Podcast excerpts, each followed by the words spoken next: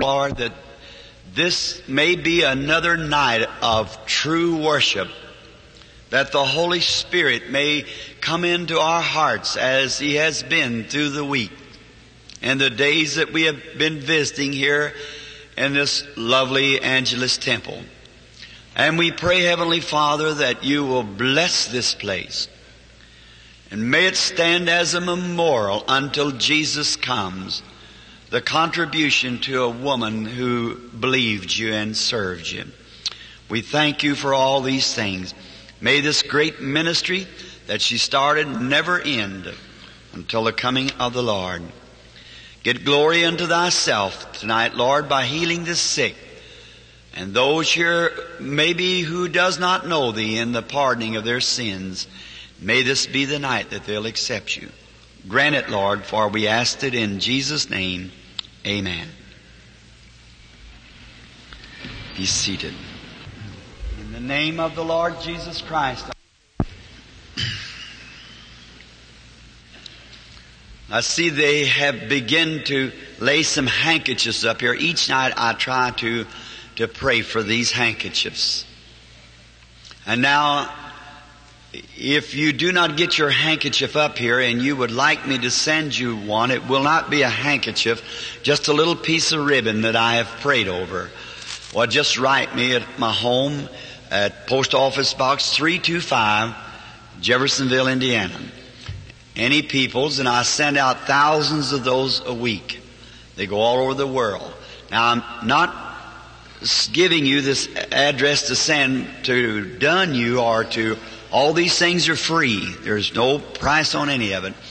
It's just merely to help you. We don't have any radio programs. We have nothing, no soliciting, nothing to sell. The only thing we want to do is try to help you. And so if you, uh, if you want one of the handkerchiefs, the little claws that we have prayed over, and now many people anoint those claws, which that's all right. Anything that God will bless, I'm certainly for it. But if you'll notice in the scriptures, Paul never anointed them. They just taken them from his body. Handkerchiefs and aprons. And so the sick were healed. Just thinking of a testimony I got some time ago from Germany. A little woman had been at arthritis and she'd been in the wheelchair for, oh, several years. And it was rather cute when the, uh, my German office interpreted it and sent it to me. Her letter returned. She got that little cloth and I have on there, we got a prayer band that prays every three hours around the world. And that's around the clock, of course. So then she took this little cloth and put it on her and had the people and her pastor in and they all prayed and that she'd confessed everything that she knowed that she had ever done wrong. So as soon as she got the little cloth pinned on her, she said, now you, Mr. Devil, you're finished. And up she got and went running around over the house out of the wheelchair. Just that simple. She, she said, now Mr. Devil, you're finished. and she's walking was alright, see? Just, we try to make God so complicated that people can't touch Him. That's how they miss it. He's, it's so simple. God's made it so simple I believe the scripture says in one places, though a fool will not err. It's so simple. And when we go to making it complicated, then we get plumb away from Him. See, His program is real. This, God dwells among His people in simplicity. Just the least that you can study or try to figure out, well, you just don't do that. You just take Him at His word like a child and go ahead. I want to read just uh, for a text tonight, the first phrase of the, um, the 48th verse of the 24th chapter of Genesis. And I bowed my head and worshiped the Lord.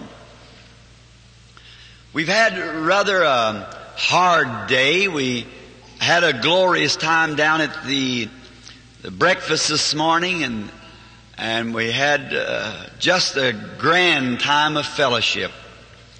May God ever bless that move, the Christian businessman. And we love them. They are doing a great work trying to help the church, see, to just kindly, as I would call it, being a country Boy, they, we used to take the wagon up the hill and we'd, what we call scotch the wheel. How many knows what scotching a wheel is? Well, I could almost just take off my coat and preach in my shirt sleeves tonight. A lot of country folks here. So, scotching the wheel. Well, that's what I think the Christian businessman's doing is scotching the wheel. Just to help hold the load as the church pulls it up the mountain.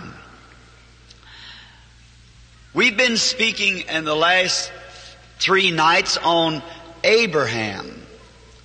And last night we left Abraham on, on the top of the mountain with his little son Isaac who had been spared from death. A very beautiful picture of God the Father offering up his own son. He spared not his own son and how that God had, the great creator Jehovah Jireh, had created a ram in a moment, in a twinkling of an eye. Now the ram wasn't there when Abraham was getting the rocks and laying them together, or he had heard it. But just when he had got ready to take his own son's life, then the ram was behind him, waiting with his horns hooked into the, the vines or the shrubs or ever what it was on top of the mountain. And we discussed why, how did that ram get there? Why, he was at least a hundred miles from civilization, among wild beasts. And the ram would not be up on top of that mountain where there was no water or grass.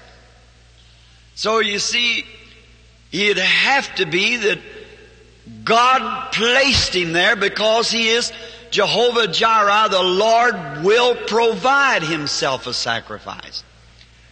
And he's just as much Jehovah Jireh tonight as he was then.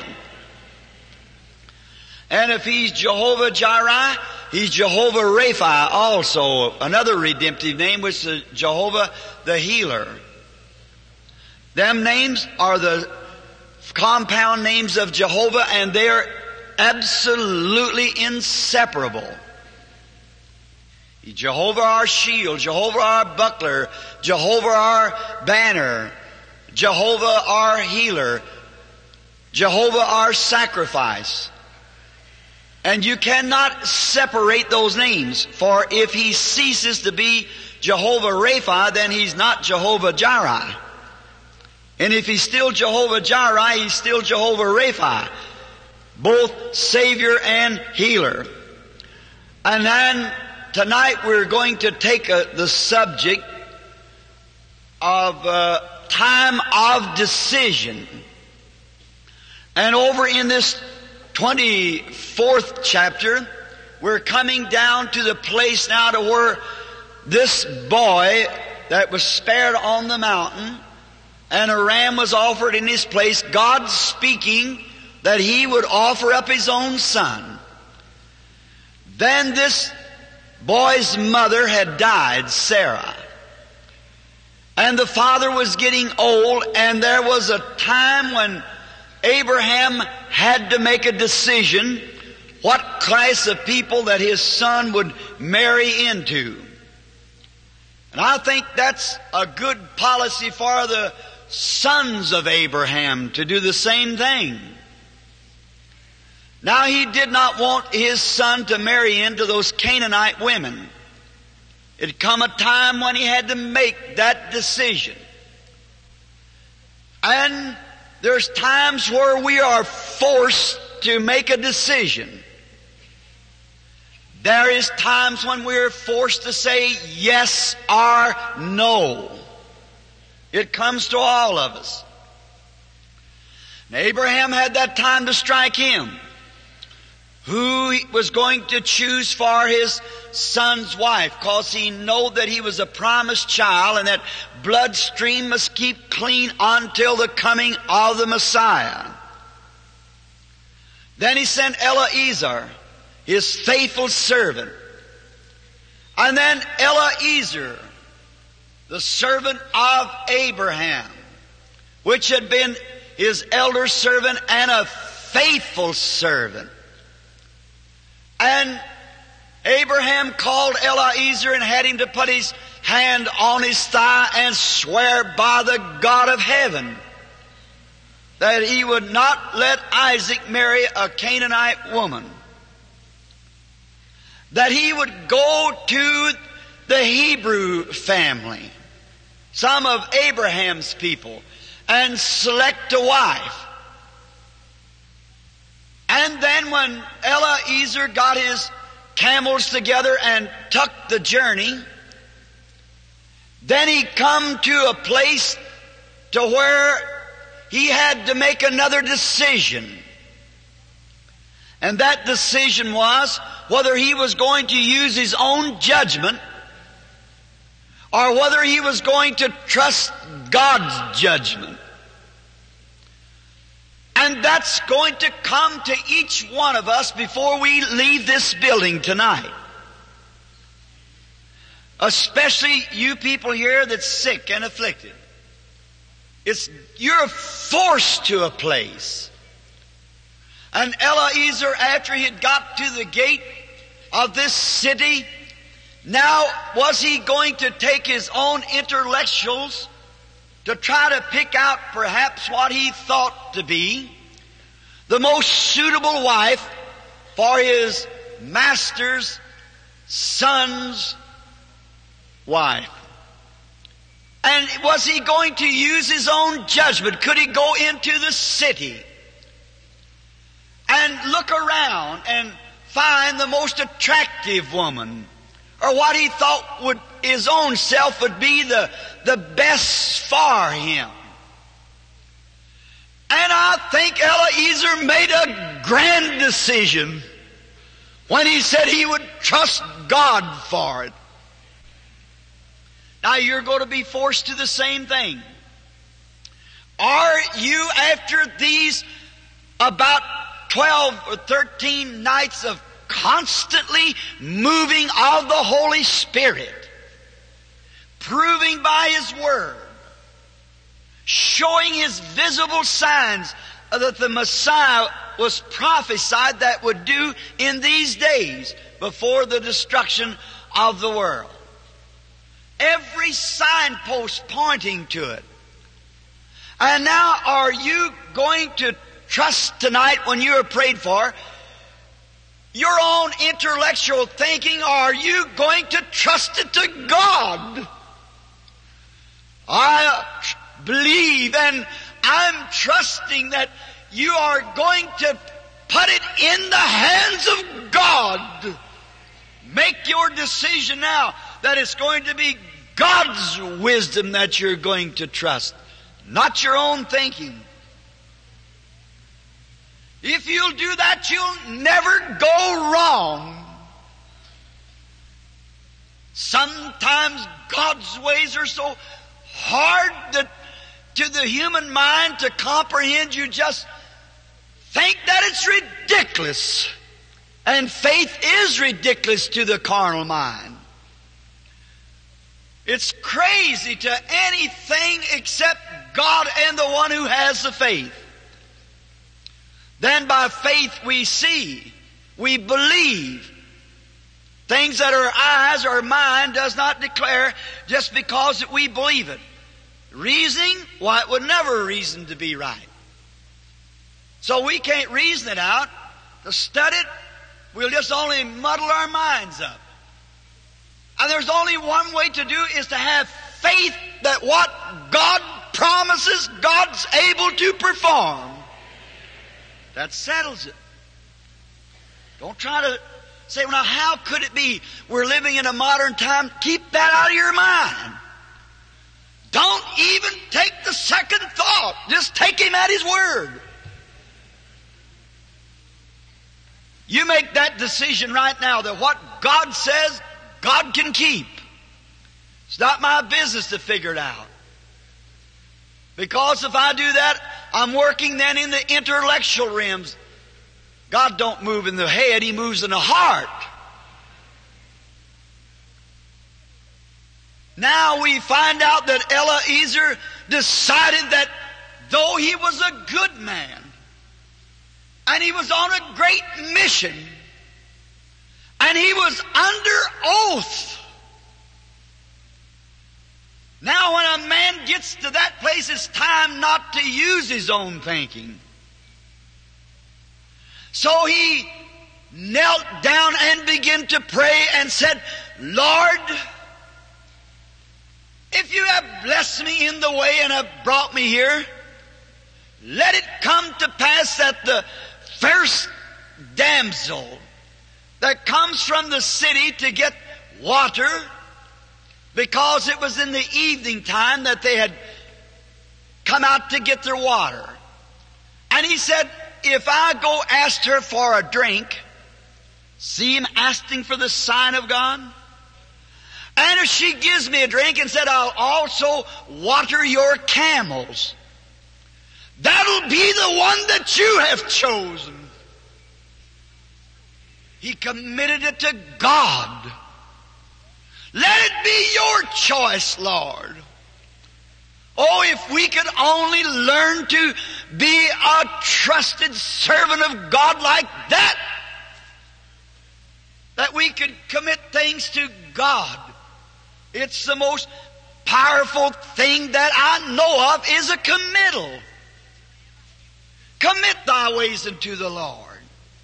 Commit your thinking to Him. If you're sick and the doctors can't help you no more, then just commit your case to God and act like it's already done. Something will have to take place. It just can't keep from it. Because God is a creator. The Word of God is a seed.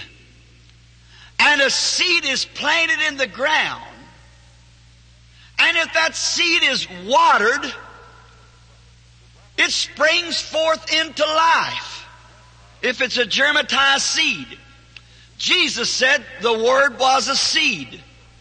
Then if the seed has fallen into your heart, and you'll water that seed by faith believing, it'll bring forth just after its kind. Ah, you can put me on record. And after 30 years of preaching, I can say this that I have never one time sincerely ever asked God for anything and committed it to Him. He either give it to me or told me why He couldn't do it. And if you'll take the right mental attitude towards any divine promise God has made, it'll bring it to pass. If you'll just simply say it's God's Word, it's not for me to try to figure it out. That's God's business. He spoke it and that's all's necessary. Something will take place. The success if there has been any to the glory and honor of God, you, I'm, have no education to be a preacher. And God knows I'm not a healer. But it's just taking God at His word. He said He would do it. Those visions is because the angel that met me and charged me to this commission. He told me these things, and that's the reason he's never failed, and he will never fail. Because it was of God. This is about 15 years. And ever since I was about a little over two years old, I saw the first vision. And there's been literally hundreds of them. And not one has ever failed. And it never will because it's God doing it and not man. It would have been me who have been gone a long ago. So as Eliezer believed and committed himself to God, then they could have searched the world over. They could have combed through every city or went to every house and they could have never found a better mate for Isaac than Rebecca was. Even to this day when, and my old ritual that I use for marrying the people, I use that. It's the old Wesleyan Methodist ritual. As Isaac and Rebecca lived happily together, made this couple. They were sweethearts. And it was a type of Christ and the church.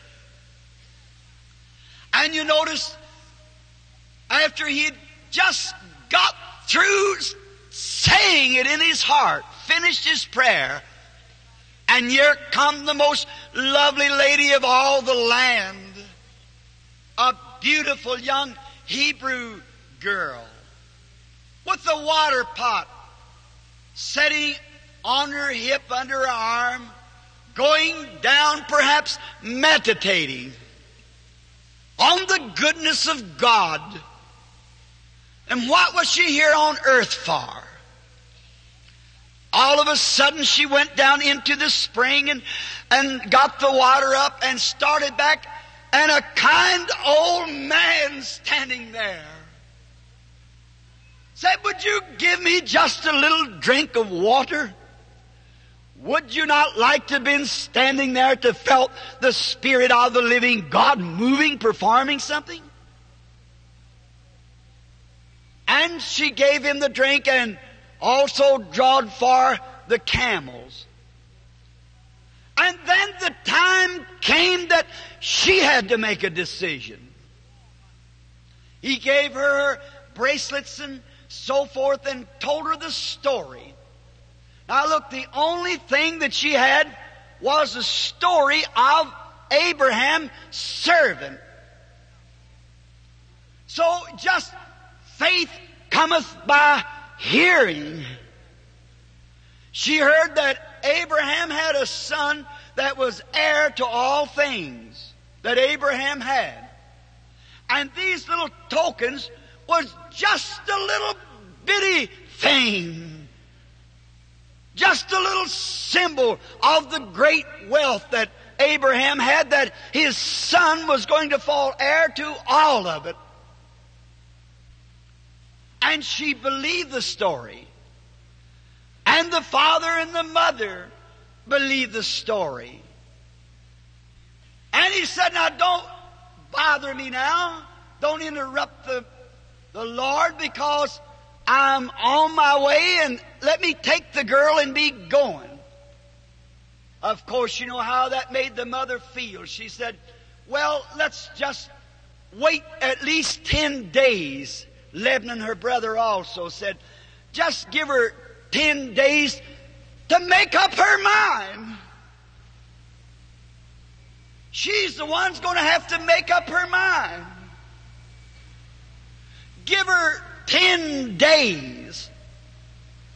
So the true servant, the model servant, said, No, let her go now. So they decided for Rebecca to make up her own mind. And that's what you've got to do tonight. You've got to make up your own mind. You can't take the mind of what somebody else has said. It's going to be your attitude towards the message that you hear. You can't take what, if the doctors turns you down, he said you're going to die. Now you've either got to believe what he said. Your mother says if, if you go down there to that Angelus temple and get mixed up with a lot of that stuff they got there on baptism of the Holy Spirit and all this religion, well, you're going to lose your mind. Maybe she belongs in some of the great societies here. Or maybe your father discouraged you. But you as an individual have to make up your mind. It's not what anybody else says, it's what you think. When you hear the message. that Christ heals the sick. It's your own attitude, your decision. So they called in the young girl, Rebecca. And perhaps the conversation was something like this Rebecca, we have fed you and raised you to the best of our knowledge to be a, a virgin girl. And that you are. But here comes a stranger among us with some evidence that there is a rich man who's going to give to his son all these blessings.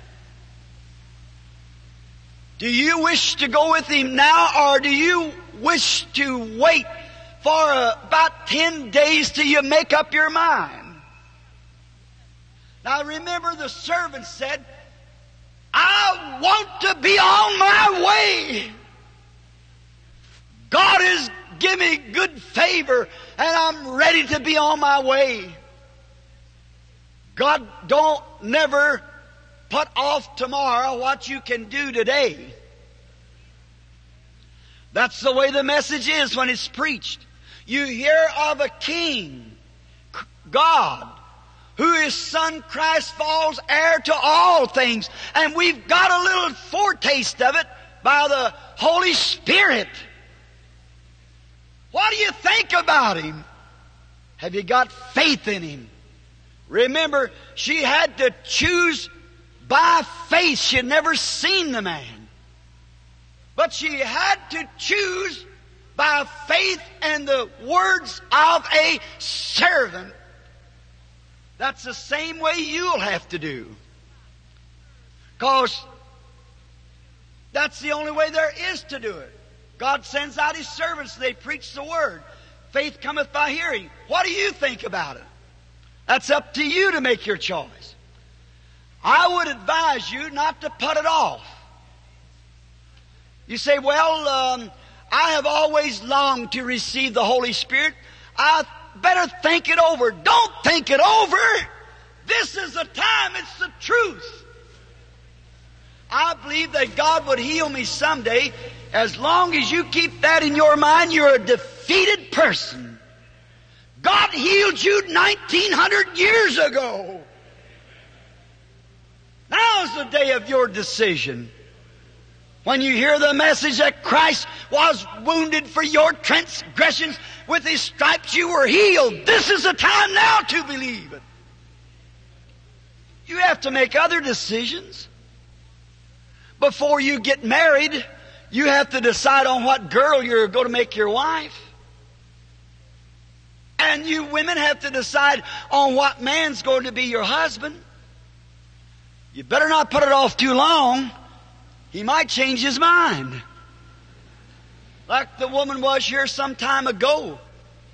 She had two men, they were both good men, and she couldn't make up her mind which one she was going to marry, and she lost them both. So God wants immediate action. If you love Him, throw everything else aside and take Him. If you believe His Word, cast everything else away and take His Word. It's a time of decision. You have to make up your mind. In politics, you have to make up your mind who you're going to vote for. Deciding on a car, the family has to make up their mind what kind of car they're going to get. There's many times you're forced to a decision and you're almost at that spot right now. Sinner friend here and in radio land both. You are now on the spot. What are you going to do about it? You say, oh, well, I don't care about praying. I, my life is young and I, I don't think I have to do it now. Don't put it off too long.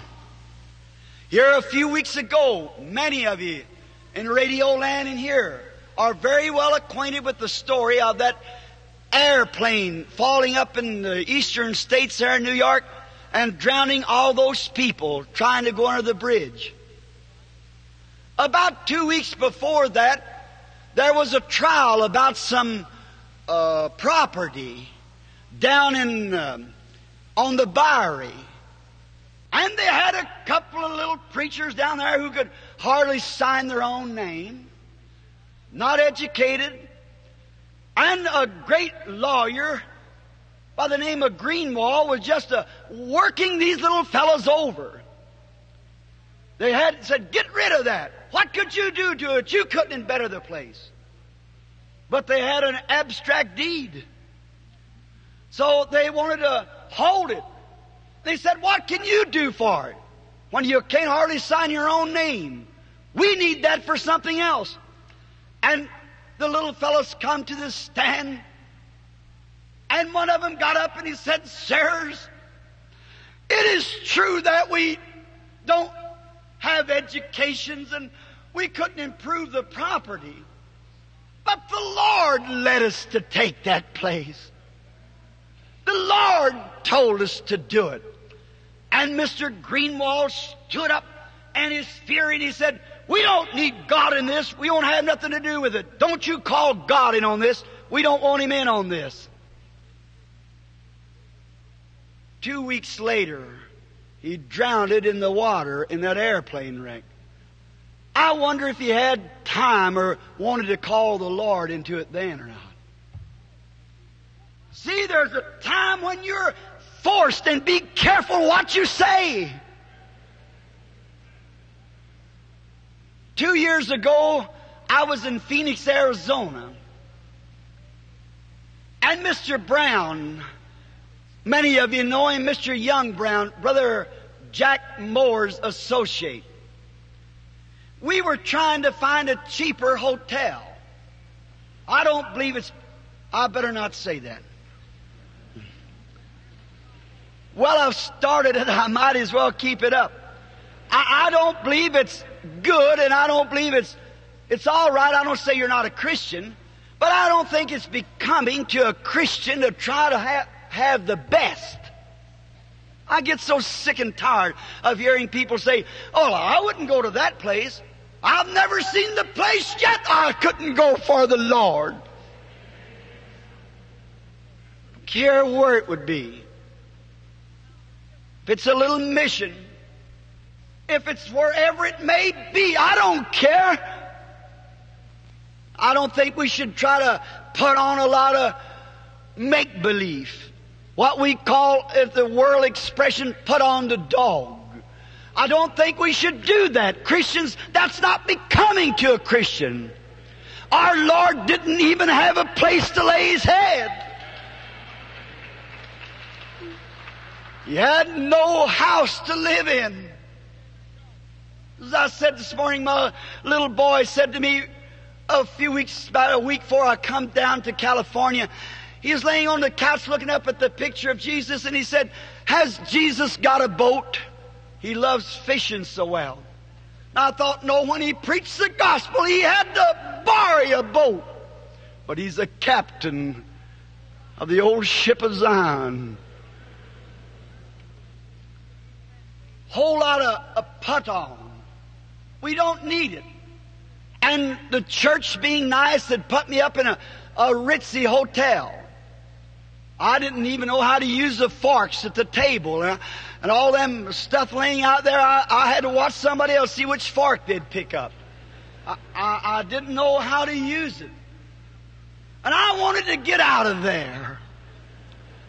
And I was trying to find me a, a cheap hotel. And I was riding around town and I said, Brother Brown, stop there and I'll go over on the side of the street and we'll wait for you. He said, I said, ask them if they got a room. And it looked like kind of a third or fourth class hotel. And so he went over and a few moments he come running across the street and he jaywalked. I think that's what you call it out here and pay $15 for it. But they, he jaywalked across the street and there was a little policeman sitting over there. Oh my, did he tear him up? And he said, Where are you from anyhow? And Brother Brown, just about like myself, can't talk good. And he said, I'm from Louisiana. He said, Do you mean that they let you jaywalk in Louisiana? And he said, just walk anywhere you want to. So he, he said, uh, walk across the street. He said, yes. He said, you're lying. Mr. Moore said, no, I'll vouch for him. Said, well, you can walk any way you want to in Shreveport where we live. As long as you're, just watch your traffic. Oh, and that little policeman got arrogant. And Mr. Brown said, sir, I'm only telling you the truth. He said, you did that just to act smart cause you see me on the corner and knowed I was a policeman. You know, one of these little fellows wants a feather in a cap. So he said, you're just acting smart. I'm going to jerk you out there and put you in jail. He said, mister, you can put me in jail if that's your rules. But said, I'm a minister of the gospel. He said, I won't lie. I'm honest. If I'd known you shouldn't have done that, I would not have done it. He said, but I didn't know any difference. Oh, and he got real nasty about it. And I told him I was a minister and Mr. Moore was the minister. There was two more ministers in the car. Oh, he really got raw then. Ministers, lawbreakers. And I said, we're not lawbreakers, sir. I said, we're an honorable man who preached the gospel. And he something said to me like this Be not deceived, for God is not mocked. Whatsoever a man sows, that shall he also reap. I just quit talking to the fella, held my head down, and let him go ahead till he got all the steam blowed out. And then he threatened us and everything else. And of course, it had been brought before a judge, and the man proved that he didn't know any difference. We hadn't been there but two days. And we'd been, he'd been living out in the, one of those side streets way out, King's Courts or something like that. And he didn't know any different.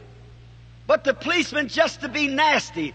But you know the Bible said, touch not mine anointed.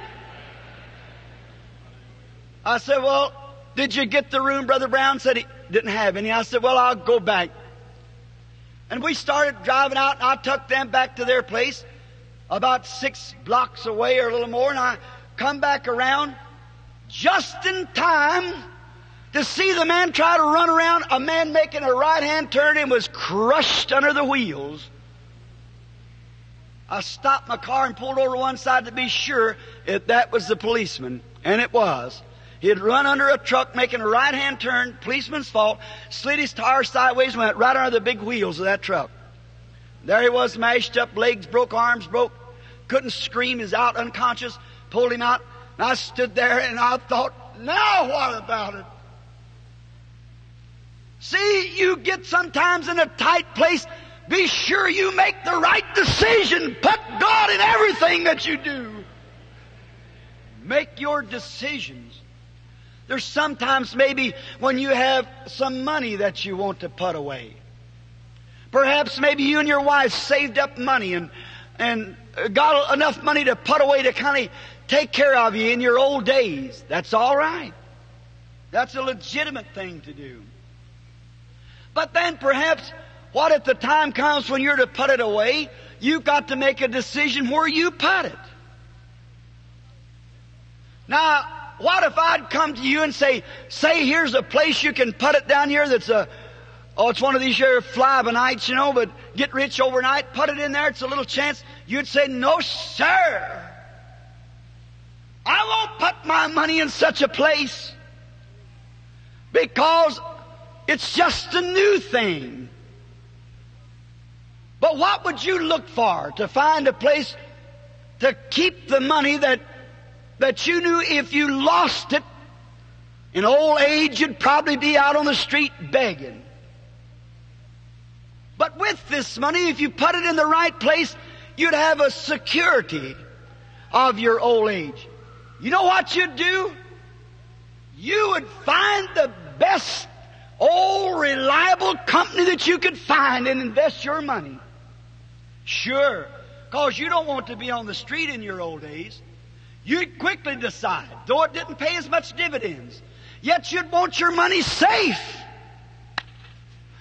If you think that much about your old age and your life here, what about eternal life? What about the life you've got to li- live in hereafter? You're, the people today is something like Eliezer. There was many women in that city and young girls for him to choose from, but he didn't take his own choice. He trusted God's choice. He took the one that had a supernatural sign, uh, answered a prayer, uh, submitted to the Lord. And today you want to find a place to put your money. Sometimes today you want to find a place to put your membership. Some place that you want to go to church. And there's plenty of churches to go to. There's plenty of forms of religion to go to. But you've got to make a choice whether you're going to submit yourself to a spiritual church or a formal church. You've got to make your decision. You've got to take the way with the church that Jesus ordained on the day of Pentecost. Or you've got to take some of these man-made creeds that we worship today. You've got to make your choice. You might think it's a little despised, but it's reliable. If it wasn't, Christ wouldn't have ordained it. If it wasn't so, Paul wouldn't have received the Holy Ghost. All the apostles would not have received the Holy Ghost because the, the God of salvation said, Go ye into all the world and preach the gospel to every creature. These signs shall follow them that believe. Just as Eliezer watched that sign on the girl, you have to watch the sign of the church because Jesus said. I don't care what man said. I know man say those days of miracles is past. All these stuff is all past and the gone. By days, it's no more. Now you've got to make a choice. Jesus said, let every man's word be a lie and mine be the truth. Now you've got to make up your mind. You've got to make a choice. And this may be your last time to make a choice. Tomorrow may be too late. God might have chose you to eternal life. But if you don't make up your mind and accept it, somebody else will take your place. Maybe tomorrow will be that time. God may be wanting to empty this whole roll of wheelchairs here tonight. I know He does. He may be, I know He wants to heal every sick person here. Tonight you'll have to make your choice. You say, well, Brother Branham, you're going to have a prayer line tomorrow night. Let that be for somebody else. You must make up your mind quick. What did Rebecca say? She said, I'll go now. Praise God. That's what we want to do. Now is the hour. Now is the time for the decision. God has been here this week moving all kinds of signs and miracles and promises He's been fulfilling. Now what are you going to do about it? It's up to you now to make your decision. The time of decision comes for all peoples. And when you want something that you can rely on, certainly you do. Well, if you can rely, what would you rather rely on? A creed that some man made up? Or rely on the Bible, the writing of the apostles and Jesus Christ? I believe that the Holy Spirit that Jesus said would come upon the apostles and would come upon whosoever would believe it, the sheep of other folds. I believe that that same Holy Spirit, you can rely upon it, and it will produce in your life just like it did in their life. Now, would I want to meet God? Would I want to meet Him? Would I dare to try to meet Him with anything short of that? Today, we have many people saying, Oh, I believe that. You don't necessarily have to receive the Holy Spirit. You do or you're lost. The Blessed Virgin Mary, as she is called the Mother of God, if the Holy Ghost baptism is so essential to belong to the Church of the Living God, and it has no denominations, I've been with the Branham family 50 years and they never did ask me to join the family. Why? I was born to Branham. That's the way you're a Christian. You're born in the church of the living God. You're not joined in or baptized in or shook in. You are, or tucked in by a letter, but you are born with the new birth. That's my decision. Because Christ said, except a man be born again, he cannot enter the kingdom. And if God required Mary, the Blessed Virgin, read Acts 2, before Mary could enter into the kingdom, she had to go up in the upper room. And she had to wait there like the rest of them did not until some minister came and put her name on the book, or not when there was some kind of a communion given, or someone shook her hand or wrote her a letter for her church, as we do today. But there came from heaven a sound like a rushing mighty wind, and it filled all the house where they were sitting. And they went from those rooms speaking in other languages, so filled with the Holy Ghost until they were staggering like drunk people. The Bible said so. And if Mary had to go get that kind of a religion to be in glory, you'll never get there anything short of it. Make up your mind. What you going to do about it? It's your time of decision. When the lame man laid at the gate, been lame in his feet for years. When the apostle Peter and, and John passed through the gate called Beautiful, there was a man lame. Had been carried there for years. And he asked an alms. And fastening his eyes upon Peter, him being the spokesman, an illiterate man, not able to sign his own name, the scripture said he was both ignorant and unlearned. I imagine he wasn't very much to look at. And as he passed through the gate, he thought perhaps maybe this old fisherman might have an extra coin. And he raised out his little cup. And Peter looking at him, he said, Silver and gold have I none. He couldn't have stayed in a very good hotel, could he? Silver and gold have I none, but such as I have. I'll share it with you. He said, In the name of Jesus Christ of Nazareth, rise up and walk. What if the man would said, But wait a minute, sir. You don't understand my case. It's different. Have I not tried to do that for 40 years? I was born from my mother's womb. I was crippled. That might have flashed to his mind, but he had to make a decision.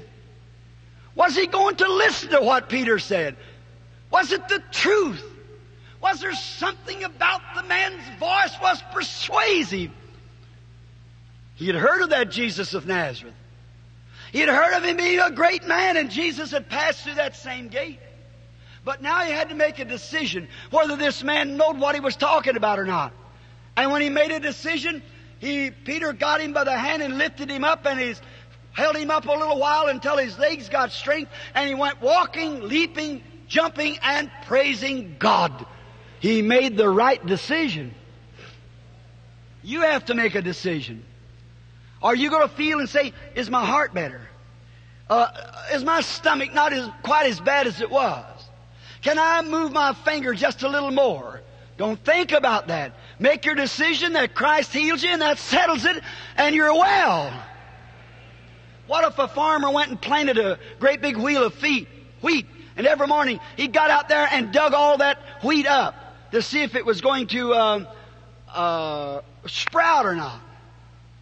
As long as he keeps digging up the seed, it will never grow. Every time you dig it up, it delays it another day. And every time you look at your symptoms, it delays you too in your healing. The farmer just commits the, the seed to the ground. He gets the best seed he can find. He puts it in the ground because he's made a decision he wants a crop. So he goes and gets the best seed he can find. Now, he wouldn't have very much faith in a crop that it might be mixed up with Jimson weed and white top and daisies and so forth. He wouldn't have much faith in that kind of seed. But if he's got the best seed that he can buy, a germatized seed, a hybrid, and he lays it in the ground, he just commits it to the ground and don't look at it no more. He, that's up to God to take care of the rest of it. And the best seed I can find is the Word of God because it's eternal. Just commit it to your heart, not to your head. You'll keep digging it around, turning it around, saying, well, if Dr. So-and-so said so, my pastor said days of miracles is past, put it in your heart. Let it alone. Start acting as if you already had your crop. Get your sickles all sharp. Get ready to go into the field. Don't dig it up every morning. Just leave it there. If it's germatized, it will work. It'll raise a crop. And is it? Looky here if I ask tonight of cancer cases, blindness, cripples, lame, halt, all kinds of diseases by the tens of thousands are healed. It'll work if you'll put it in the right place. But if you lay it up on the shelf, it'll never do any good. Did not Jesus say, unless a corn of wheat fall into the earth and perish? Unless you can take that wheat and don't try to turn it over and look at it and guess about it. Just commit it to your heart and forget about it. It's your decision that God will take the rest of it. Now, just in closing, I'd like to say this. On our little subject tonight, the decision, Eliezer, did you notice when he come now, Isaac was a type of Christ. Through Isaac come Christ. And then Rebecca was a type of the church. Did you notice the, the bride and Eliezer found Rebecca in the evening time. The sign was performed in the evening time. That's the time we're living in. I trust that you get this. It was in the evening time when Rebecca came out led by the Spirit. Do you believe that? How otherwise would she have come? There might have been many before her. But she was led by the Spirit in the evening time. And Eliezer, the messenger, the minister, the true servant to his master, was led in the evening time. And the true servant had left his creeds and things behind and made up his mind that he was going to trust God in the evening time. Wonder why that Rebecca came before any of the other girls. Did you know that Rebecca and Isaac was blood relation? Cousins. And the bride of Jesus Christ is blood relation to him a blood bought bride. No wonder she was led by the Spirit. There was a connection coming together. There was a union coming together. That's the reason I think today that the born again, the, the Holy Ghost filled people is connected with God and are led by the Spirit of God. That's why they act so peculiar to the people. They've made their decisions. They're going to go on out, regardless if the rest of them don't go out, they're going anyhow. I like that. Don't care if this one walks or that one walks, I'm going to walk anyhow. I don't care whether this one if it, what they say, I don't, they call me anything they want to, I'm going anyhow. Why? The life is in the blood. And the life is in the church. The Christian that's born again by the Spirit of God. That's the Spirit of life, blood relation to Christ. The Spirit of Christ in the blood of Christ, leading a child of Christ, the seed of Abraham. That's why they move peculiarly. That's why the world thinks so strange of them. And remember, Rebecca, hardly knowing what she was doing, yet she watered the same animal, the camel, that was to take her to her bridegroom, to her husband, her lover. And always a beast of burden in the Bible represents a power. Like the beast come up out of the sea in Revelations. It was a power that raised up among the people. And this beast was being watered.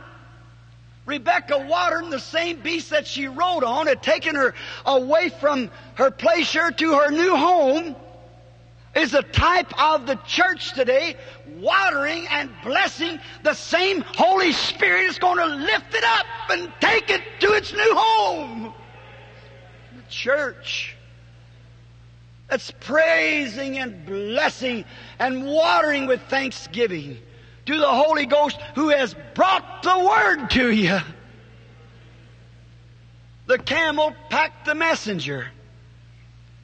Eliezer, the true messenger, who looked for a sign to the woman that he was going to take. It was God's choice because he was going to watch for the supernatural. I trust you'll do the same thing. Watch for the place where the signs are following. That was the only difference you could make out between Moab and Israel. While fundamentally they were both right. Fundamentally, Cain and Abel was both right. Cain built church. Abel built a church. Cain made a sacrifice. Abel made a sacrifice. Cain worshiped. Abel worshiped. So if going to church, having a creed, worshiping, paying in, making sacrifice, if that's all God requires, He was unjust to destroy Cain. But there is a way that seemeth right unto a man. Abel had the revelation.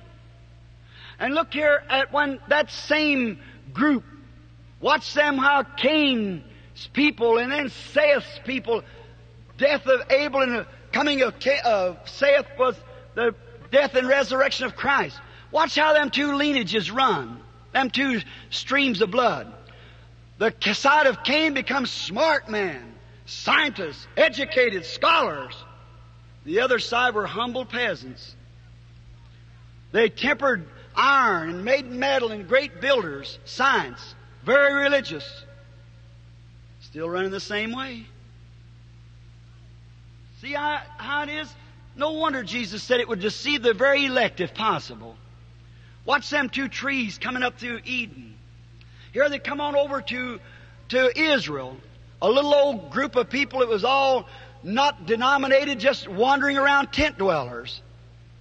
And they come down there and stopped at the foot of the land and asked their brother, Moab, a believer in God, if they, if they could just pass through the land. They wouldn't do no harm. They just wanted a campaign, that was all. And they wouldn't do no harm to them. And said, the cattle licks up some grass, we'll pay for it. They drink any water, we'll pay for it. But Moab went and called the bishop out and said, now come here a minute. You got to go down there and curse him. So they got him up on top of the hill and showed him the worst part of Israel. And look, Balaam said, build me seven altars. That's exactly what was in Israel. Fundamentally right. Put me seven clean sacrifices upon them. Exactly what was in Israel, just below the hill. And put a ram on each one. What was that? Representing and speaking of the coming of Jesus. Both of them the same one fundamentally is just as much right as the other one was right. Fundamentally speaking. But what did he fail to see? He failed to hear the shout of the king in the camp down there. They had a smitten rock. They had a pillar of fire. A supernatural sign. They failed to see that. That's what's the matter with the world today. They fail to see it. Oh no, Balaam might have said, well sure, they've done all kinds of bad things, but they fail to see that smitten rock going before them, making an atonement for them all the time.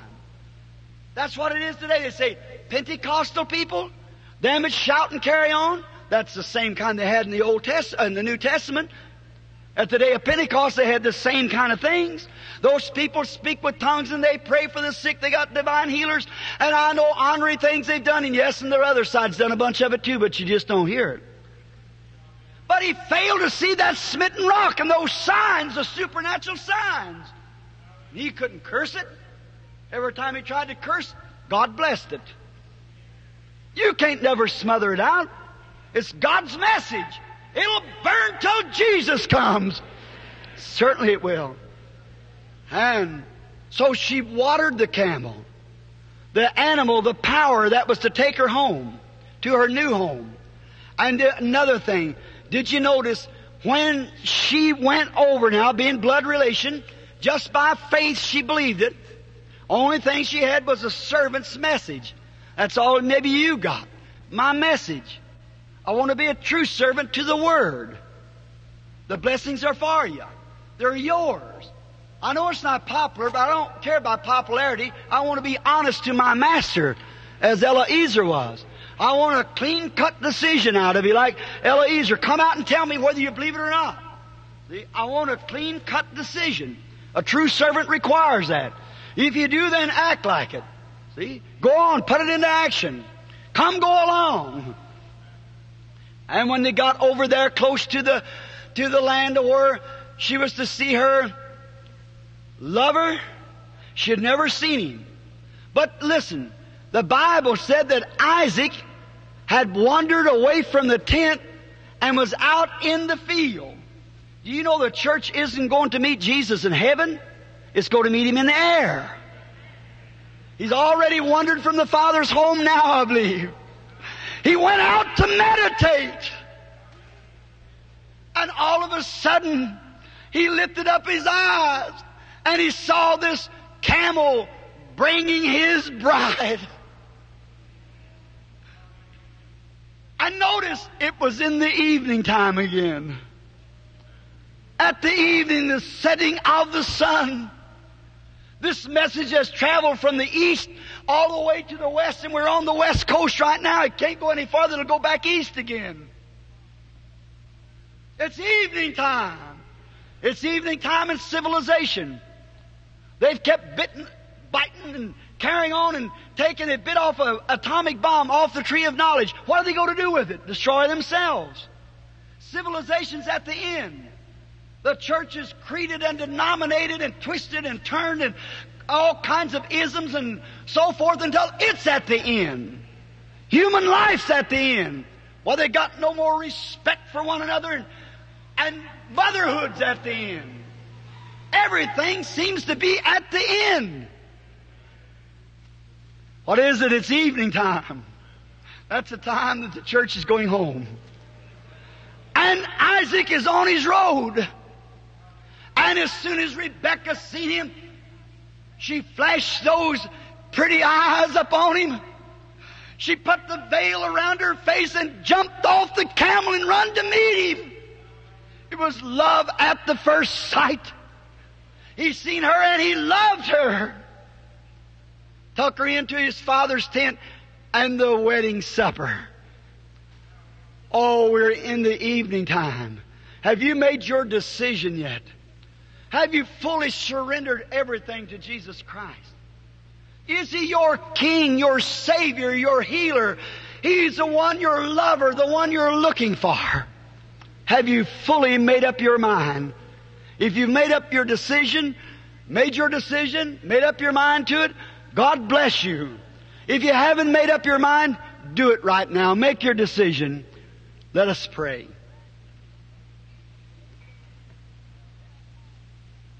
Oh Lord,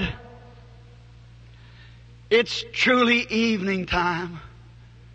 But you promised that the evening lights would be shining in the evening time. It'll be the same light that showed in the morning. For it's the same sun mechanically speaking. And it's the same Son of God, spiritually speaking, that showed His great light upon a church that He ordained on the day of Pentecost. That same Son of God, His light is shining upon the Western people in the evening time with another Pentecostal group of believers. Oh God, we know they're mixed up and called Baptists, Presbyterians, and Lutherans and so forth, but they're a Pentecostal experienced. They're your children. That's the bride that you're coming after. And it's just about time for her to go. God grant tonight that out in radio land or in this visible audience, if there are those here or out there that have not yet made a decision, may this be their hour of decision. That they will sell out everything of the world, all their lust and their fashions and their pride and and just sell completely out and say, now Holy Spirit, take me. Just use me and, and put your faith in my heart. And let me walk after you, not the things that I see, but the things that you'll lead me to. For truly, I believe, Lord, that He'll lead them to Jesus, who we are to see soon in His coming.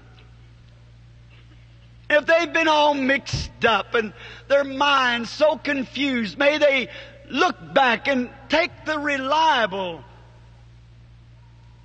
Jesus said, These signs shall follow them that believe. How much more reliability could we place upon anything than the words of the eternal Son of God? Today, man try to twist that around and say that was just for a certain people. God, I wouldn't want any deposit upon that. Let me make my choice on what He says. Thus saith the Lord. Believe that. As that blessed scripture says, He's the same yesterday, today, and forever. A little while in the world won't see me no more. Yet ye shall see me, for I'll be with you to the end of the world. And the works that I do shall you do also. I am the vine, ye are the branches. And Lord, if the first branch that come forth out of that vine was a Pentecostal branch, filled with the Holy Ghost, signs and wonders and fruits of the Spirit hanging on that vine in the branch. If the second branch comes forth, it'll have to be a Pentecostal branch if it comes out of the same vine. Oh Lord, may men and women realize that and come back to a true Pentecostal experience of being born of the Holy Ghost and believing in the supernatural workings that God promised that His Spirit would do in our midst. If such persons are in the radio land and haven't received that experience, will you, in Jesus' name, bow your heads out in radio land and receive Jesus just now? When He comes in, in the fullness of His power, He'll come just exactly the way He come on the day of Pentecost. There will not be one thing different. An enthusiasm that'll burn your heart that'll make you so happy and full of joy till you'll stagger like you were full of, of strong drinks. For the scripture has said, Be not drunk upon strong drinks, which biteth like a, an adder and stingeth like a serpent, but be ye drunk on the Spirit. Radio friends, if you haven't received that, listen to me tonight as your brother. I love you. Please find you a little secret place just now. Many of you find church members out there that belong to different churches. I, I'm not speaking against your church, my dear friend. I'm not against any denomination. No Protestant, Catholic, or Jew, or what more. Jehovah Witness or Christian Science, whatever you may be, that, that doesn't matter to me. I don't think it matters to God. The thing of it is, if you are born again, if you have received the Holy Spirit, then you're children of God. Receive it tonight, won't you? We're going to pray just in a moment for you out there, for the sick also. But first, we're speaking of the soul. Now, I turn to this audience here. Hundreds are sitting in the Angelus Temple tonight. I'm looking across here, seeing the majority of you, your hair frosted gray, you're turning back now. But no matter, there's some young people here, lots of them. You have no assurance that you're going to be living in the morning. This may be the last time you have the opportunity to make your decision. Make it now, won't you? And all that's in here that has never received this great blessing of the Holy Spirit and would desire my prayers for you to receive it, would you hold up your hands all over the Angelus Temple? It has not received the Holy Spirit. God bless you out through there. All out through, up in the balconies, up. God bless you up there. I trust that this will be the night that you will receive it. You might say to me, Brother Branham, does that mean anything when I raise up my hands? Certainly, you're making a decision. You've made your first step towards it. And you out in radio land, I don't care where you are. Move over, get out of your car, drive off the side of the road, kneel down, Bow your head over the wheel some way. Mother, quit washing the dishes. Or, and if the party's all listening in and you're talking and making sandwiches, lay it down. Somebody in the room kneel and start praying. Lead the rest of them, they'll follow you. Dad, if you're sitting there half drunk tonight, your poor little wife sitting in the corner crying with the kiddies, aren't you ashamed of yourself? Dad, do you know you may not be here in the morning? I feel sorry for you. My father drank. I know how to sympathize with a family that has to go through that. Now maybe it's the mother that's drinking. Whatever it is, lay it aside. Now I want you to come to Christ just now. You say, Oh, Brother Branham, I've tried that lots of times. But wait, you never fully made up your mind. You might just been under a little emotion of some sort. But if you really make up your mind and make a decision, Christ is going to receive you. And you in the hospitals out there and in the sick beds that's not able to be here tonight for the line of prayer and the discernment and the things the Lord's going to do. Wish you were here because I believe that God is going to do a great thing. I want you to remember in Radio Land, tomorrow afternoon is the life story at 2.30. Please try to be here. Bring sinners, everybody bring a sinner with you tomorrow to that special service. And then tomorrow night is a closing of the healing service. Usually more healed than time because it's the anticipation. Now all in the building here and out in Radio Land, while we just got a few minutes left in radio time, will you Make your decision now in your own heart that from this night, this very hour, this time, you're going to sell out every bit of unbelief. You're going to sell out all the things of the world, lay it aside.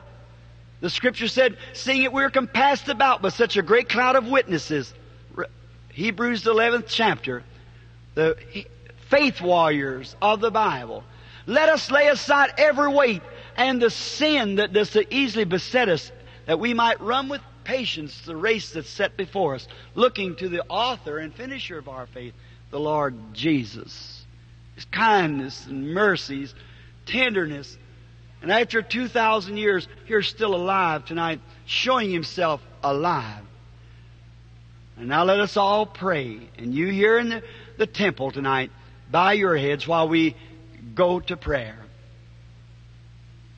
If our sister Will is moving over to the organ, just for this special occasion, I want you to play, if you will, I am coming, Lord, if you will. Now make your decision. Get ready now for prayer, and I'll pray with you, and we'll all pray together, and I'm sure the Lord's going to answer. Might be a good time for you people in these chairs before the prayer line starts. You start making your decision now that you're going to accept your healing right now while we bow our heads. Lord, may this song that's now being played, I am coming, Lord, coming now to Thee. Wash me, cleanse me. Grant it, Lord. Out there in the radio land, Lord, may those that have obeyed the servant's voice of this message of a rich king that holds eternal life, the greatest treasure that could be given. Meaning by this that to accept the message, they would never perish, but, but have eternal life forever. For our Lord said, He that heareth my word and believeth on him that sent me has eternal life. And these signs shall follow them that believe. Now, Lord, maybe many people who has been deceived in their faith. We realize that you did give Abraham credit and he was justified by faith believing on you. And that's all the man could do was to believe. But you confirmed his faith by giving him the seal of circumcision. And Father, may many in the land tonight who say that they have believed on you. But you said if they believe they would be receive the Holy Ghost, the seal of circumcision of the heart. That God has come in with His Word and has circumcised the heart and made Himself a dwelling place where He could control them in their faith, having them to believe for their sicknesses and their diseases. Grant, Lord, that all that's listening in tonight out there, that's got a, an attitude in their heart to make this decision for you, may they receive Christ in their hearts just now. And may they come over to the Angelus Temple and tell us about it, that they receive Christ as their personal Savior. And then be baptized into the fellowship of some good church. Grant it, Lord. And to the sick and the afflicted that's in the hospital listening in, in the homes or in the cars or, or across the land, wherever it may be, may the same Holy Spirit that led Rebecca out to receive the message, may they realize it's, it's the same Holy Spirit that led them to tune this station in tonight. And may they be healed of all their sicknesses and diseases. Granted, Father, and all these that's in divine presence here, may you fill their hearts with the Holy Spirit and heal every person that's now in divine presence. Grant it, Lord, for we commit it to Thee in the name of Thy Son, the Lord Jesus. Amen. Let us sing that one verse of that song, if you will. I am coming, Lord. Would you, Billy, would you come here and help me to lead this song, if you will? And in Radio Land, trusting that you have made that great decision now for the Lord Jesus, that you feel that you are healed of your sickness and your sins are under the blood. May the Lord God bless you as we sing this song. All right.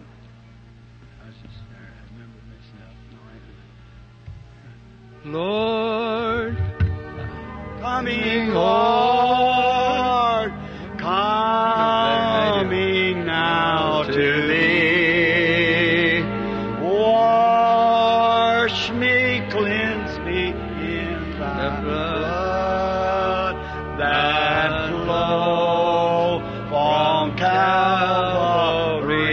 Let's raise our hands here in the temple now. As we say, Lord, I'm coming. Coming now to thee.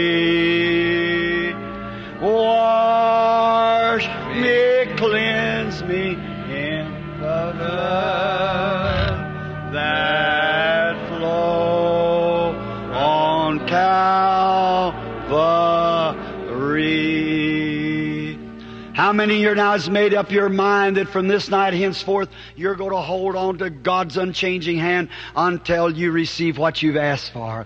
God bless you. I believe you'll go from this building tonight with whatever you ask for. It shall be yours. Now it's time to call the prayer line. This group of Evangelist Temple with me to Australia, watch what takes place. Or into Siam or somewhere overseas. We see setting present tonight Brother Julius Stadsklev, Captain Stadsklev from Barstow, chaplain in the United States Army. Now, from 50 to 60 stand while they were. Uh, Brother Stadsklev was with me in Africa and was there at Durban that day when 30,000 heathens received Jesus as personal Savior at one time. Where are you, chaplain? Now you're here. Here he is standing. Would you stand up just to your feet a minute? Well, Brother Stadsklev was a witness of it. There, he wrote the book of Prophet Visits Africa. Do you realize that was ten times bigger than Pentecost? Ten times larger than Pentecost. 30,000 blanket natives received Jesus as personal Savior, broke their little uh, idols that they were packing on the ground. Dr. Baxter said to me, he said, Brother Branham, I believe they meant physical healing. They didn't mean receiving Christ. said, you better let that go through again. I said, I did not mean for physical healing. I'll pray for you later. I mean those who wants to receive Christ as personal Savior. If you're real sincere, break your idols on the ground. It's like a dust storm. See? The gospel is what attracts the attention of people. Well, of course, we Americans, we're too intellectual to believe that, you know. So that's something old fashioned. They're getting it where we're leaving it. That's, that's it. Mm. All right. Anywhere from 50 to 75. Now take your place. Jay's from 50 to 75. Get your place back in the line over there. If you'll, uh, maybe you could go out around. I believe, maybe don't you think that'd be better to open the door and let them come down? Or come right through here, Brother Mike says, to come right down this way and get your position. Oh, how happy I am to know that people still have faith in, in God.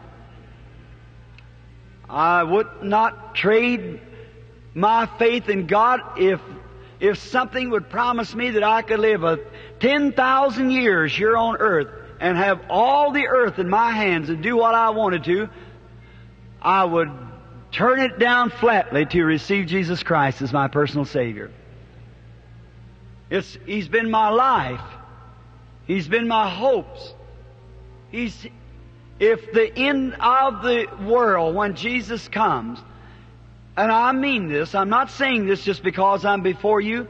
At that day, if I walk up before Him and He says, You don't deserve to come to my heaven, I'll say, That is true, Lord. I do not deserve it. And if He turns me down, I'll still love Him wherever I am.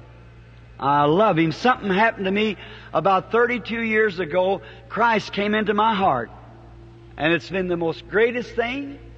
Now, I think we're up to 75 now, Brother Mike. 75 to 100. Now, you take your place over there. That's all with prayer cards now. Jays, take your position out there in the, the line. 75 to 100. All right? Pretty soon the line will be lined. It's almost all the way around the temple now, going out into the outer court, out into the aisles outside. The, the prayer line being formed. And Radio Land, I wish you could see this, to see people coming with the great anticipations, marks on their face.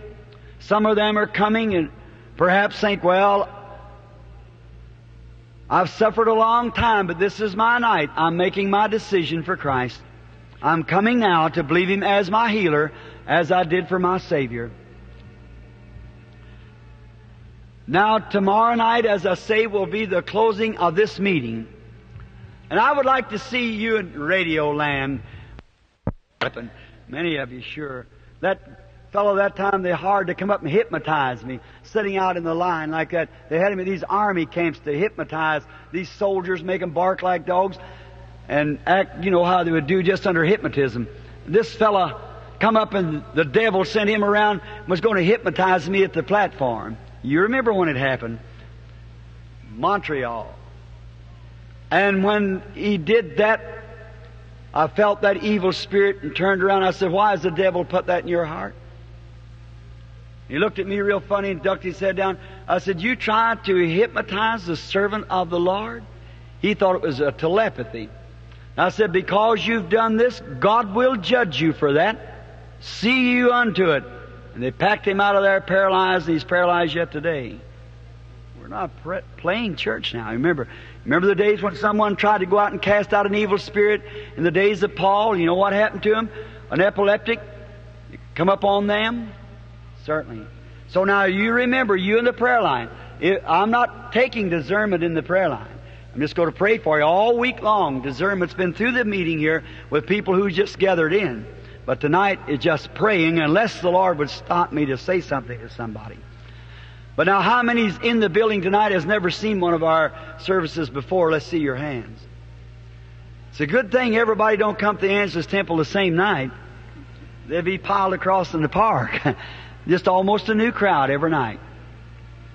That you might know, Jesus Christ did not claim to be a healer. He said, I do nothing till the Father shows me. But he could. He knowed the people. He told them who they was, what their names was. How many of you newcomers believe that? Told Philip, uh, or Nathaniel, where Philip found him under a tree praying, told him what he was, told Peter what his name was, and by this they believed he was the Messiah. That was the sign of the Messiah. And when he went over to the Samaritans, see, he never went to the Gentiles, or he did not commission his disciples to do so. He said, don't go to the way of the Gentiles, go rather to the lost sheep of Israel. But the Samaritans was looking for the coming of the Messiah. How many knows that to be true? Say amen. Well then if he was looking, he had to make himself known. He passed by the way of Samaria, he found a woman. And she was living in adultery. And he said to her, go get your husband and come here. She said, I have no husband. Said, that's right. You've got five and the one you're living with, not your husband. She said, sir, I perceive that you are a prophet. Now listen to that woman's voice. We know, she said, I perceive that you are a prophet, but we know when the Messiah cometh, he'll tell us all these things. Now, how many knows that's the scripture? St. John 4 say amen.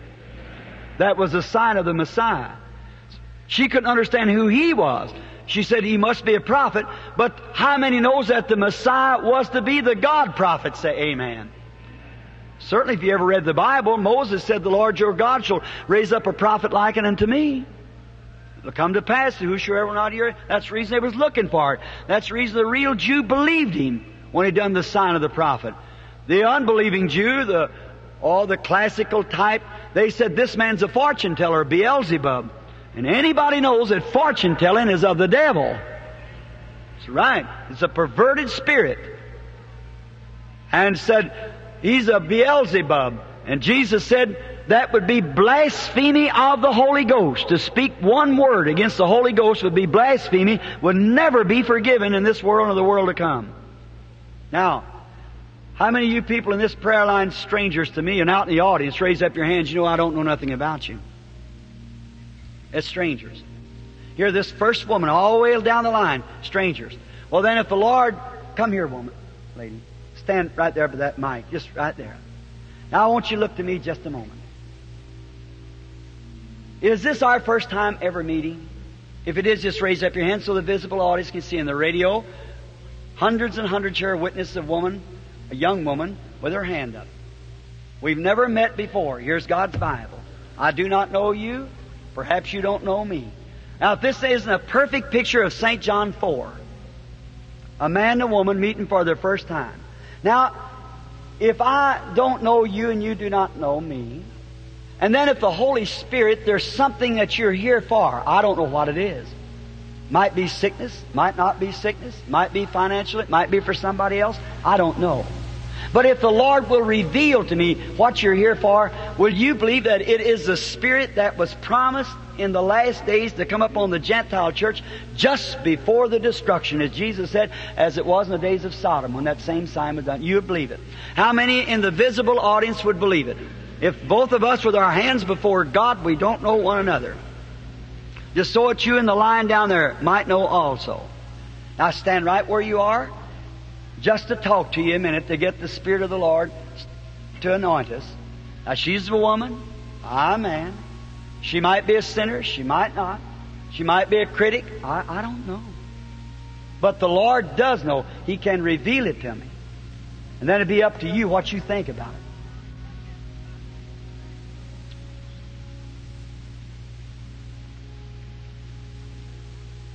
Seemingly there's more faith in the audience than there is in the line here. It's just when you the anointing. How many's ever seen the picture of that angel of the Lord? Let's see your hands up. Of course, sure, that's been traced. It's in the Religious Hall of Art in Washington, D.C., copyrighted.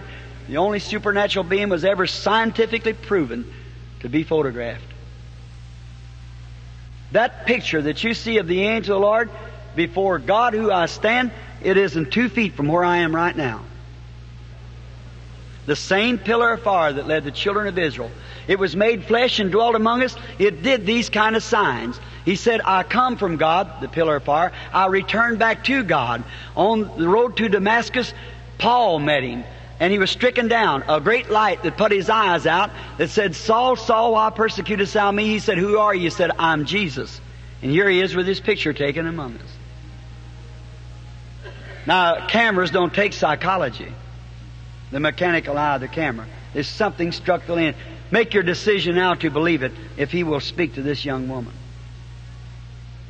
Yes, there's her, the vision of the woman coming up. She's seriously ill. Frankly, she's pending an operation. Did you hear her say in Radio Land too? It's true. Uh, how was that done? How did I ever know? I couldn't tell you now what I said. That was a, a Spirit of Christ using my voice. The Holy Spirit spoke it out, utterance that I don't know nothing about. You say you might have guessed that, Brother Branham. Now, all that's in the visible audience that heard that and seen that perfectly, say amen. amen. The radio audience hears it. Now, if you think it was a guess, I shall speak to the woman. She's weeping. Why? I'm looking at the woman, and all around the woman is that light. What is it? To you scientists that might be listening, it's another dimension. It's another world. Now let's see what's taking place. Yes, I see her at a doctor. He examined her. Yes, he said an operation. And that operation is on the female glands. That's right.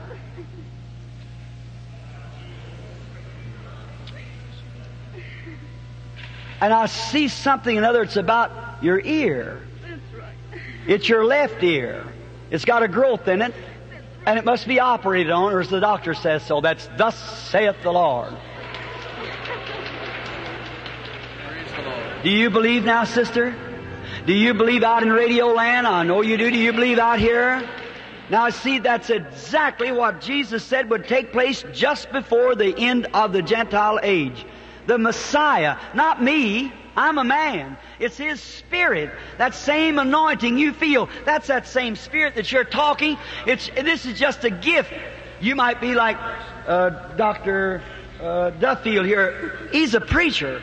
When he preaches, he has that anointing. You ministers have that anointing. You people who speak with tongues have that anointing. If it's really the Holy Ghost speaking through you. See? It's the same Spirit, only operating in different forms to prove what the Scripture says is right. Now, to someone on the radio out there, Paul said, if you all speak with tongues, then the unlearned comes in. The unconverted, they'll say you're all mad. But if one will be a prophet, prophesy, and reveal the things of the heart, then they'll fall down and say, truly God is with you. Now you criticize the Pentecost for speaking in tongues. Now what about this? Make your decision tonight. Come to Him and believe. Let us pray now for this woman, and then the rest of you in the line, if the Holy Spirit should speak definitely to me for something, I'll, I'll stop with you. If not, how many of you, if he doesn't say one more word, but just goes on, you're still going to believe that Jesus Christ has made you well by his atonement not because Brother Branham prayed for you, not because we're laying hands on you, but because that it's His promise, these signs shall follow them that believe. Are you going to believe it? Raise up your hands if you are along there. All out in the audience believes now. You made your decision. It's settled. You believe it. All right. The Lord bless them. This great group here in the visible audience and also the invisible audience until we go off the air. I thought we were going off at 9.30 as usual, but I see the lights still on and we're on the air. So you be in prayer everywhere as we pass these people down the line praying for them. Come, sister dear. Great Holy Spirit who has revealed this woman's conditions or her heart, whatever it might have been. I pray that you'll grant to her her desire in Jesus Christ's name. Amen. Amen. Bless you. Bless the Lord. Go you, Father. Now here's a woman coming. I don't know her. She's a colored woman. But I just so that you'd know that the Holy Spirit's still here after talking. The woman is going to die right away if God doesn't help her because she's shattered with a dark shadow of cancer. Death is striking the woman. You believe that God will heal you, that lady? Come right here. Oh Lord, I pray for this woman. Only you can heal her. And this great church of the living God out across the country that's in prayer. Let our sister live in the name of Jesus Christ. Amen. Don't doubt, believe. It just happens to be the next woman coming is shattered the same way you have cancer. If you'll believe now that God will heal you, come now and don't doubt at all, but believe that you're going to be healed. And Lord, I pray that you'll grant this unto her and let her be healed up in Jesus Christ's name. Amen. I don't doubt it'll just your heart will be made well and you'll be all right. And if you'll believe you who are coming, the arthritis will leave you, and you'll go and be well. Do you believe it? In the name of the Lord Jesus, grant the healing of this woman. Amen. Now come, sister. You believe that God can make you well? Come and let us pray. In the name of Jesus Christ, may our sister be healed. Amen. All right. If I don't say a word to you, you know that I know what's wrong with you. You're aware of that. But if I don't say a word to you, you believe you're back. You believe you'll get well anyhow? All right, go ahead. I said it anyhow. God bless you and be. Amen. You believe you could go eat now and your stomach will be all right and you'll be well? All right, go get you a hamburger and eat it then and enjoy it in the name of the Lord Jesus.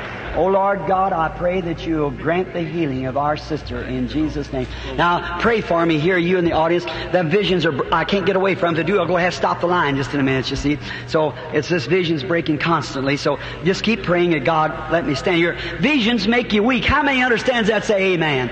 You remember the little woman that touched his garment? One woman touched his garment and he turned around and said, Who touched me? He looked around till he found the woman and he told her of her blood issue. Had her faith had healed her. Now, if one vision made the Son of God weak, what would it do to the me, a sinner saved by grace? There's only one way I could stand here. That is because He promised, the works that I do shall you also, more than this shall you do. I know King James says greater, but you could be no greater, it's just more of it. See, because He raised the dead, stopped nature, done everything. More than this shall you do, for I go to my Father. Lord, I pray that you'll heal our brother and make him well through Jesus' name. Amen. All right. Come, sister. There it is again. Just strike as soon as she moves. Now look, if you think, look you believe God could heal that tumor and make you well? All right. Go believe Him. Lord, in the name of Jesus Christ, may she be healed. Here it is again. See? Uh, Can you see that light? Look, look here. See here, treating the woman? Now the woman, I see her backing away from the table. See, it's stomach trouble. See, that's how I know. That's right, isn't it, lady? It's right. Go eat now. It's left you. The shadows is gone from you. Just have faith. Now come believing with all your heart. Lord Jesus, I pray for the woman that you'll heal her in the name of Jesus Christ. Grant it, Lord. Come, sister. In the name of the Lord Jesus Christ, we lay hands upon her with this great ransom church of God by the thousands of praying. She must be healed. Amen. Praise God. Come. I'm. This woman here sits right here again. You believe the heart trouble's going to leave you, you're going to be made well. Lord, in Jesus' name, heal her and make her well. to sleep over the next See what it is. It's really not what it is. It's, it's a nervous condition. It causes that flutters mainly after he eats worse than ever. You, you call it that heart trouble, but it really is a nervous condition. Go believing now, and you. That fluttering won't hurt you. You, Lord. Lord Jesus, I pray that you'll heal the man in the name of Jesus Christ. Amen. Praise Come, God. sir. Come, brother. Do you believe now? Then go eat your supper now. It's all over now. It's Praise the it's Lord. gone from you. Believe now. Oh, Chinese? Japanese. All right. Your people behind you perhaps come to worship Buddha, but the, you're Christian, believe in Christ. Right, because I feel your spirit, see, that you're welcome. Now you're shattered to death, you realize that. But with that cancer. But do you believe that Jesus will heal you, and then you'll take the message to your Japanese people, I aim to visit your land right away. For you. God bless you. Come here, let me pray for you. O Lord, creator of heavens and earth, bless this woman and heal her in the name of Jesus Christ for your glory. Amen. God bless you, sister. Come now, believing. O oh, Lord, I pray for our sister that you'll heal her and make her well in the name of Jesus Christ. Amen. Come, my brother. O Father God, in the name of Jesus Christ, may our brother be healed. Amen. All right, come, my brother. In the name of the Lord Jesus Christ, may our brother be healed. Amen. Now come believe. See, if there's something other about it, if you don't say something to the people, they don't seem to respond to it. You don't, don't look at that. Each one, that doesn't heal you. Just believe that you're healed. Now, just look here, this woman. Uh, is this the next person? Yes. All right. We're strange. The people can see that you got a goiter in, uh, place there in your throat. Now, they can see that. But otherwise, you look healthy. Now, let me see if the Lord will reveal to me what's wrong. Yes, a female trouble. That's what you're here to be prayed for, is a female trouble. That's right. Now, go and believe and be healed in the name of Jesus Christ. See? Mhm. See, it's it, you can do it, but it weakens me. Uh, lady, come here now. Let's let's pray. Lord God, in the name of Jesus Christ, may she be healed. Amen. Come, sister. Be praying, all you church now, everywhere. In the name of Jesus Christ, heal our sister. Amen. Lord, in the name of Jesus Christ, heal our sister.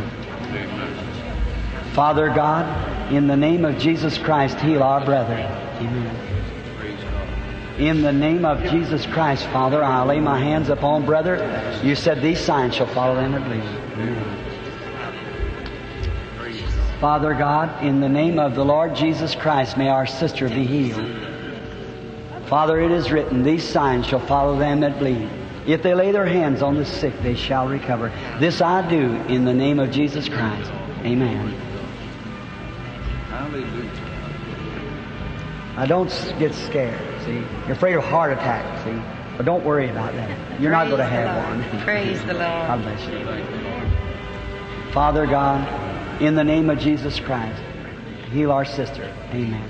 The reason I said that to both visible and invisible audience is because the woman was afraid she was going to die. See? She isn't. All right. Come.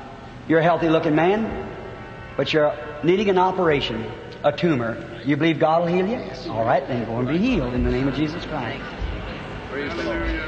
Father God, in the name of Jesus Christ, heal our sister. Amen.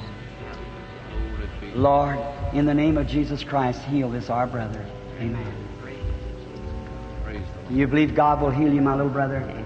Oh God, in the name of Jesus Christ, grant the healing of my brother. Amen.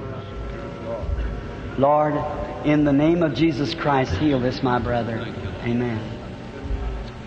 Father God, in the name of Jesus Christ, heal my brother. Amen. Just seems like that they need to. How would you all think tomorrow night would just run a, just a few through the line of straight discernment? Would you would rather it be that way? See, or the will you like this kind of a line better where they all come through? Raise your hands. Which one you like the best? They're all coming through. All right, that's fine. Then act now. Come up to you. Believe it. See, the Lord is sure. The Lord does these things. Um, God can grant it. You come a long ways for this, haven't you, sister? You believe it, He'll make you well? Now, anyone can see there's a growth there in your eyes. That's true. But I see you coming from a long distance. You're not from the city here. No. You believe God can tell me where you're from? Way away, about 1,500 miles, about Montana. That's just about where you, you did come from, Montana. That's right. That's a cancer. You've had an operation. It didn't do any good. And you've drove all this, or come all this way here for me to pray for you. That's thus saith the Lord. That's right. Raise your hand. We're total strangers to one another. That's true. This is our first meeting time. Surely God will answer prayer for you. Come over here now. Let me pray for you. Now, the radio audience is listening in, this woman, I've never seen her in my life. She just come up here and I just stopped a moment with her because she's got a, look like a, a something right in between her eyes.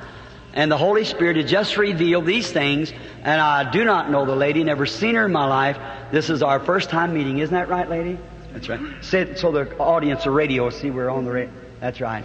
You, um, you love the Lord? Now we're going to ask God to remove this. Heavenly Father, cursed be this enemy. Satan, you've hid from the doctor, but you can't hide from God. Come out of there. In the name of Jesus Christ, may you leave the woman. Amen. I go rejoicing in you well. Write me your testimony and give it to me. All right, all right, the little fellows, come right, come right on up. Lord, upon the little ones it is written, Suffer little children to come unto me and forbid them not. Now, if you were here, you would lay your hands upon them, they'd be well. Your precious body sits at the right hand of God Almighty tonight in heaven. And you've sent down the Holy Spirit to continue the work. I'll lay my hands upon them in the name of Jesus Christ. Amen. And to this sister, in the name of Jesus Christ. Amen. God bless you now. Go believing. All right, come, sir. In the name of Jesus Christ, I pray for my brother. Amen. Come, my brother. Father God, in the name of Jesus Christ, I pray for him for his healing. Amen. Bless you, sir. Father God, in the name of Jesus Christ, I pray for his healing. Amen. O Lord, heal this man as he passes by. May he not passes by me, but under the cross of Christ, may he be healed. Amen. Come, my sister. Father, in the name of Jesus Christ, may our sister be healed as she passes under the cross. Amen. Lord, as this woman come, may her decision be that she has made up her mind now. In the name of Jesus Christ, may she be healed. Amen. See how people, if there's not something said to them, they do. How am I going to use my ministry? See, the way the Lord told me was to just take the one and talk to them and so forth, let the rest of them believe. See? And just have a congregational prayer. But you see how it does? Now here, just so you'll know that the Holy Spirit, this woman and I, you're, you're the next person in the line here. We're strangers to one another. Jesus Christ knows us both. Do you believe that? If God will reveal to me what your trouble is, you look like a healthy woman. But if you, so the audience will see, we have never met, this is our first meeting time, is that right? It is just raise up your hand so the people see, alright? And now, I do not have no more idea what you're there for than nothing. But if the Holy Spirit will reveal to me what you're there for. Will you accept it as being from Christ? One thing is your eyes. Then a growth on the head. That's right. Back in your hair there. Can't see it visible, but it's under your hair. Yes, that's right. That's true. You're not from this city. You're from Long Beach. Mm-hmm. You believe God can tell me who you are? Yes, sir. Miss Wiggs? That's exactly it. All right? Now go home and believe.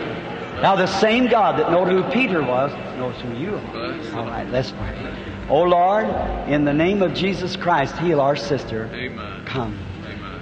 Do you believe with all your heart? Now be praying for these people now. In the name of the Lord Jesus, heal, Lord. Come, sister dear. Come believing that you're going to be healed. Father God, as she passes under the cross, may the God of heaven heal her body. Amen. Come, sister. God, in the name of Jesus Christ, may our sister be healed. Amen. God, in the name of Jesus Christ, may our sister be healed. Amen. God, in the name of Jesus Christ, may our sister be healed. Amen. Now come believing, rejoicing, see. In the name of Jesus Christ, may our brother be healed. Come, brother. In the name of Jesus Christ, may our brother be healed. God bless you. That's the way to be. That's the way to be healed. Father, in the name of the Lord Jesus, may our sister be healed. Amen. Father God, I lay hands on my brother in the name of Jesus Christ. May he be healed.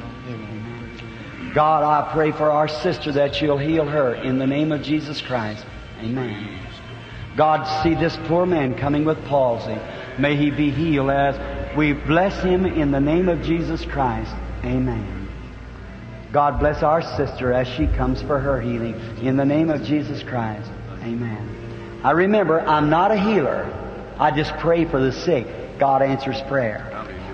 Lord, in the name of Jesus Christ, make our sister well. Amen.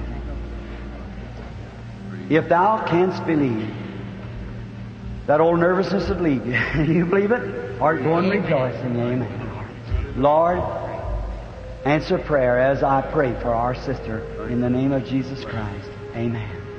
Come, sister. Father God, in the name of Jesus Christ, may she be healed. Amen. Come, sister. In the name of Jesus Christ, may our sister be healed. Father God, in the name of Jesus, thy Son, I ask for healing for my sister. Amen. Father God, in the name of Jesus Christ, I ask for the healing of my sister. Father God, I ask in the name of Jesus Christ for her healings. Amen. Come, sister. You believe? Yes. I see you as a believer Yes. when you come there. You've had your ups and downs in life. Walk, want a greater walk, closer walk, but you're fixed and pending for this operation now. You believe God will heal you? I do. Take the tumor out, Yes. out of the uterus, and make you well. Do you believe Yes, that? I Then go and receive it in the name of the Lord Thank Jesus. Jesus. Amen. Thank you, Lord. Oh Lord, I pray for our sister. In the name of Jesus Christ, may she be healed. Lord, I pray for our sister. In the name of Jesus Christ, may she be healed. Come, my brother. In the name of Jesus Christ, I pray, God, that you'll heal her. Amen. Come, sister. Today. Lord, I lay hands on our sister in the name of Jesus Christ. I have Amen. a deaf ear. Right? You believe with all your heart now? In the name of Jesus Christ, may they leave you. Amen. Thank you. Praise the Lord. God bless this little lady and the one that is brought. In the name of Jesus Christ. Amen. God bless you, sister. The Lord bless and heal our sister in the name of the Lord Jesus. Amen. The Lord bless and heal our sister in the name of the Lord Jesus. Amen. Come, sister. In the name of the Lord Jesus, God bless and heal our sister. Amen. My brother, are you believing? Yeah. In the name of Jesus Christ, go and be well. God, in the name of our Lord Jesus, heal our brother. Amen. Father God, I pray for sister in the name of Jesus Christ for her healing. Amen.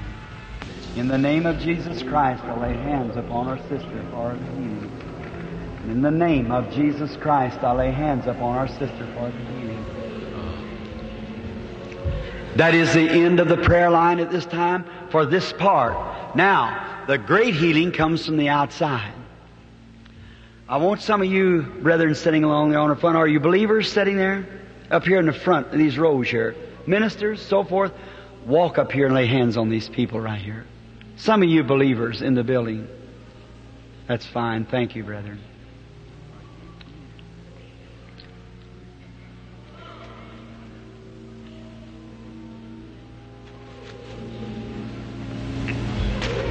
That's good.